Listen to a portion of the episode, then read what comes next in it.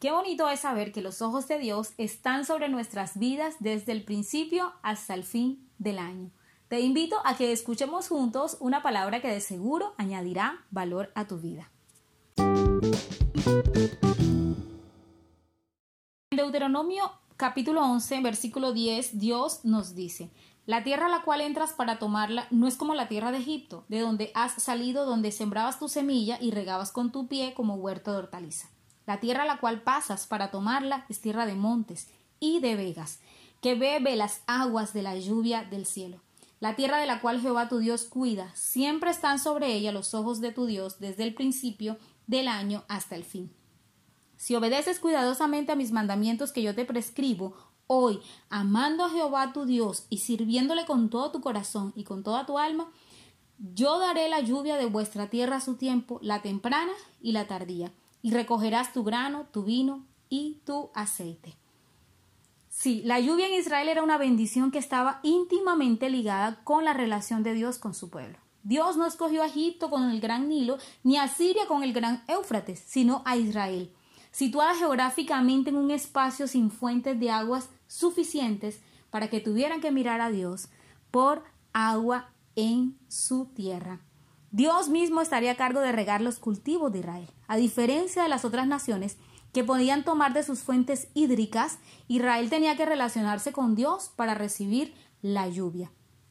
El agua es imprescindible para la vida. Cuando el suelo no tiene la cantidad suficiente de agua o no es oportuna, su disponibilidad, es decir, las lluvias, se hace necesario el riego.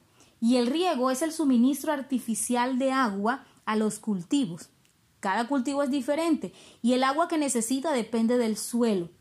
Su importancia está en suministrar la cantidad necesaria de agua en el momento que se necesita, humedeciendo el suelo hasta la profundidad que necesita el cultivo. Ahora, el pueblo de Israel, Dios le dice, no es como Egipto, donde tú ponías riego y huerto donde podías hacer un sistema artificial por causa de que cada vez que necesitabas algo tú lo podías hacer, dependía de ti, de tus fuerzas.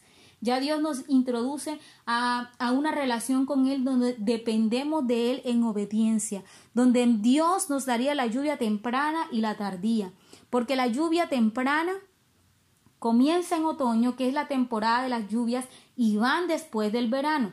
Su función es humedecer y romper los terrenos para trabajar en ella. La palabra que viene de la lluvia temprana proviene de la raíz que se usa para eh, aquella palabra que significa lanzar o enseñar.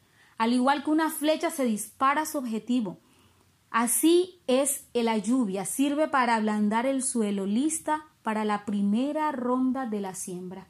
Y esa es la lluvia temprana, la que Dios busca preparar tu corazón para la promesa que ha de hacer en ti. Pero también está la tardía, y son las lluvias más duras que habrían causado inundación y devastación si hubieran llegado antes, el, antes cuando estaba el suelo seco y polvoriento en el verano, pero estas últimas que vienen en primavera son esenciales para el ciclo agrícola.